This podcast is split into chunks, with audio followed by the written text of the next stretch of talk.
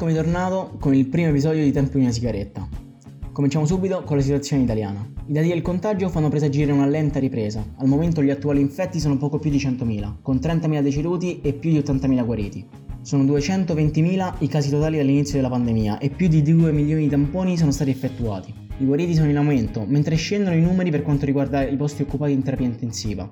Circa l'80% degli infetti, infatti, trascorre la quarantena ai domiciliari. La fase 2, o meglio la 1.2, è cominciata, ma le variazioni rispetto alla precedente non sono significative, se non per quanto riguarda le imprese che ricominceranno ad aprire a scaglioni tra il 18 maggio e il 1 giugno.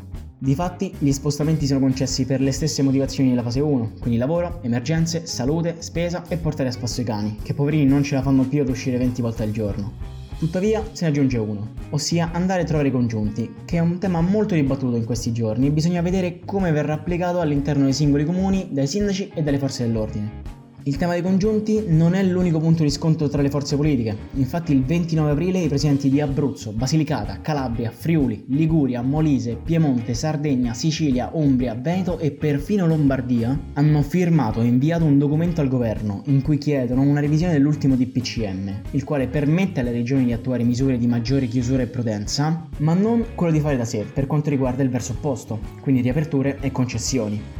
La maggioranza di queste regioni è governata dal centrodestra e a molti è venuto il dubbio se questa protesta non fosse un modo per mettere i bastoni tra le ruote al governo, siccome anche le regioni più colpite dall'epidemia hanno richiesto maggiore flessibilità, quando all'inizio di marzo lamentavano l'inefficienza dei provvedimenti presi riguardanti il lockdown. Altri invece sostengono che le regioni dovrebbero avere maggiore spazio di manovra, poiché possono valutare con più accuratezza se riaprire o meno le varie attività e in che modi e tempi.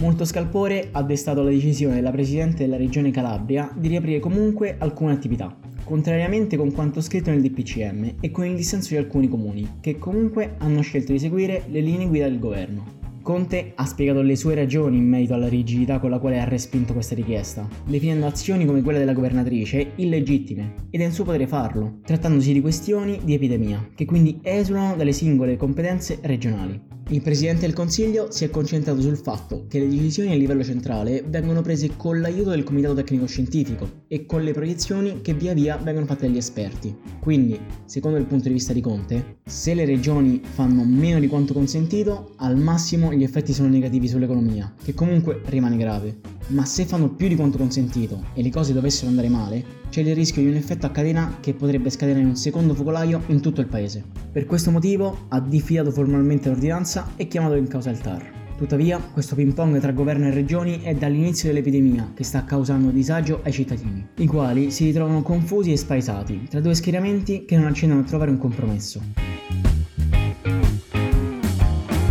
Frattempo, una settimana fa si festeggiava la festa dei lavoratori, il primo maggio. Anche se i lavoratori in Italia ormai ne sono rimasti ben pochi, poiché un terzo è fermo e già quasi 7 milioni di italiani sono in cassa integrazione. Il progettore PIT ha tracciato un quadro del disagio lavorativo di questo periodo. Infatti, a fine marzo, il 47% dei lavoratori aveva smesso di lavorare, il 35% continuava a lavorare da casa e solo il 18% della regolare posto di lavoro. Inoltre, un terzo di chi continua a lavorare riporta di aver aumentato il numero di ore di lavoro dedicate, qualcuno anche con reddito ridotto rispetto a gennaio. Un aggiustamento sicuramente era dato lo smart working, che nonostante non fosse una forma di lavoro molto diffusa in Italia e malgrado le difficoltà legate alle infrastrutture digitali, ha comunque riscontrato un discreto successo. Il problema è la disparità dello smart working, infatti mentre i lavoratori del terziario possono continuare a lavorare da casa, i lavoratori legati al mondo dell'industria e della manifattura sono in difficoltà. Senza contare poi i lavoratori in nero, gli immigrati senza documenti e tutti quelli che non possono accedere allo smart working poiché non hanno un computer o una rete fissa. Festa del lavoro sì, ma c'è anche da vedere quale perché le banche che dovevano concedere alle imprese prestiti agevolati e semplificati garantiti dallo Stato non sembrano molto inclini a farlo, quindi le imprese non riescono a far fronte a questa situazione di emergenza e i cittadini chiedono al governo misure più snelle e veloci per poter riaprire dopo due mesi di lockdown. Adesso c'è da vedere se la richiesta verrà accolta oppure i dibattiti di palazzo tra le commare finiranno con nulla di fatto lavoro, il primo maggio si è festeggiata anche la musica. Infatti il concertone si è svolto anche quest'anno pur con una veste abbastanza diversa dai precedenti. Niente assembramenti, ma tanti piccoli schermi divisi nelle case. Una serata che celebra il lavoro, la dignità e la libertà. Da sempre infatti la musica è un rifugio per i momenti di tristezza, esalta quelli di gioia, ci permette di sfogare la nostra rabbia, la nostra voglia di riscatto e di riprenderci la nostra quotidianità perduta. Un modo per far vedere agli altri la nostra forza, la nostra costanza, la nostra testardaggine, che può superare tutti i virus e tutte le disgrazie, permettendoci ancora una volta di tornare a sorridere. E in questo ci hanno aiutato Vasco Rossi, lo Stato Sociale, Gianna Nannini, Francesco Gabbani e tanti altri, ma soprattutto Ambra Angiolini che ha aperto il concerto in lacrime parlando di un'Italia che è pronta a rialzarsi più forte di prima. Ci spostiamo adesso oltreoceano, da Tesla. Dopo una forte impennata del prezzo dell'azione nelle ultime settimane, quest'ultimo torna a scendere. Infatti in una sola giornata sono scese del 10%, bruciando oltre 14 miliardi di dollari. Il motivo? Elon Musk ha twittato. È bastato un piccolissimo cinguettio che affermava che le quotazioni di Tesla erano troppo alte per far crollare i mercati. Ma il miliardario filantropo non è nuovo a questo tipo di situazioni. Già ad agosto 2018 si è trovato in una situazione del genere, che ha pagato molto cara per colpa di un altro tweet. Ma Musk non è interessante soltanto per questo. Infatti pochi giorni fa ha detto che gli Stati Uniti dovrebbero uscire dal lockdown, sempre attraverso Twitter, con tre semplici parole. Free America Now. Il dibattito negli USA rimane molto acceso, con una parte dei repubblicani che chiedono la fine del lockdown, in nome della libertà individuale, mentre i democratici che l'accettano più o meno.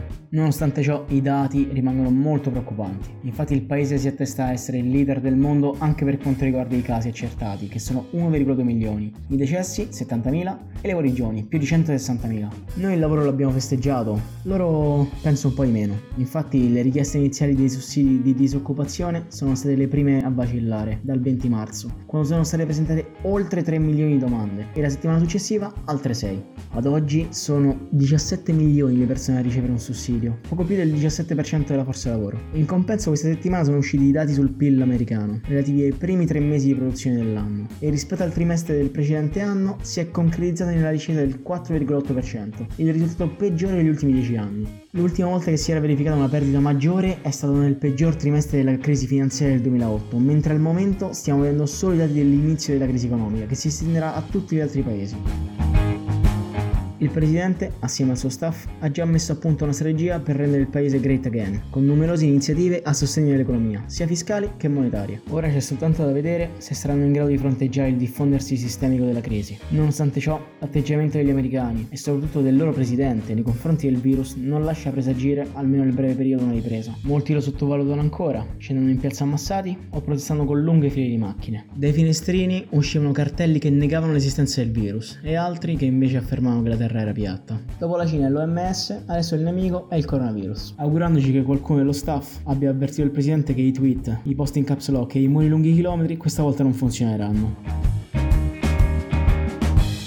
In Russia il picco di contagi sembra aver fatto prendere alle persone la brutta abitudine di defenestrarsi. Da quando nelle settimane precedenti molti medici hanno lamentato le condizioni inumane in cui lavorano, tra ospedali non attrezzati e costretti al proprio turno anche se contagiati, la stampa internazionale e i social si sono bizzarriti, diventando il mezzo di comunicazione prediletto dagli addetti sanitari. Se non che, un paio di giorni fa, due medici sono volati misteriosamente dalla finestra dei propri ospedali, uno salvandosi e l'altro no purtroppo. Mentre il 30 aprile una dottoressa è morta in un incidente molto molto sospetto. Nei giorni seguenti molti medici hanno ritrattato le proprie dichiarazioni, dicendo che erano solo in preda a uno sfogo emotivo dato dallo stress. Ma l'opinione pubblica russa non sembra aver creduto molto a questa versione e perfino il consenso popolare di Putin è passato dal 69 al 63% secondo le statistiche. Per la prima volta infatti sembra che la retorica anti-occidentale del simile dittatore russo non funzioni appieno, poiché il nemico è invisibile e interno alla nazione. Evidentemente serviva una pandemia per far accorgere il popolo delle grandi condizioni di libertà in cui versa. Il duello tra tra libertà di parola e pensiero e censura sembra essere quanto mai attuale in Russia e vedremo se qualcosa cambierà quando saremo tornati alla normalità.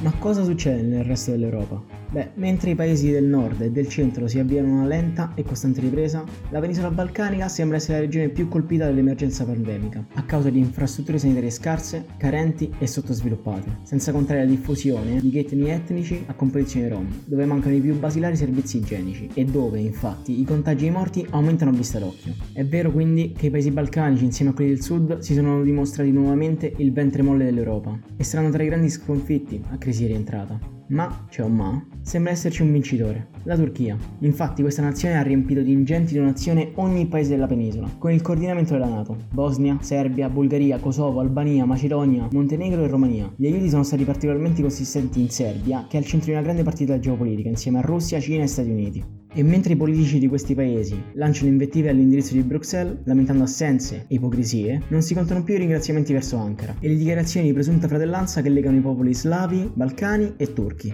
Nulla accade per caso, soprattutto in questo momento, perché in questa crisi si stanno riscrivendo gli equilibri e le relazioni di potere tra i paesi. La Turchia sembra essere il grande vincitore, attraverso la sua politica di neo-espansione imperiale su tutti quei territori che nei secoli passati furono sottomessi alla dominazione ottomana, facendo così buon viso a cattivo gioco e facendo dimenticare ai paesi europei i grandi crimini che la nazione ha commesso fino a pochi mesi fa, come le tragedie in Siria e l'attacco in Kurdistan. Che sia arrivato davvero il momento della risurrezione dell'impero romano d'Oriente, oppure verrà ostacolato da quello d'Occidente? Per queste e tante altre riflessioni ci sentiamo settimana prossima.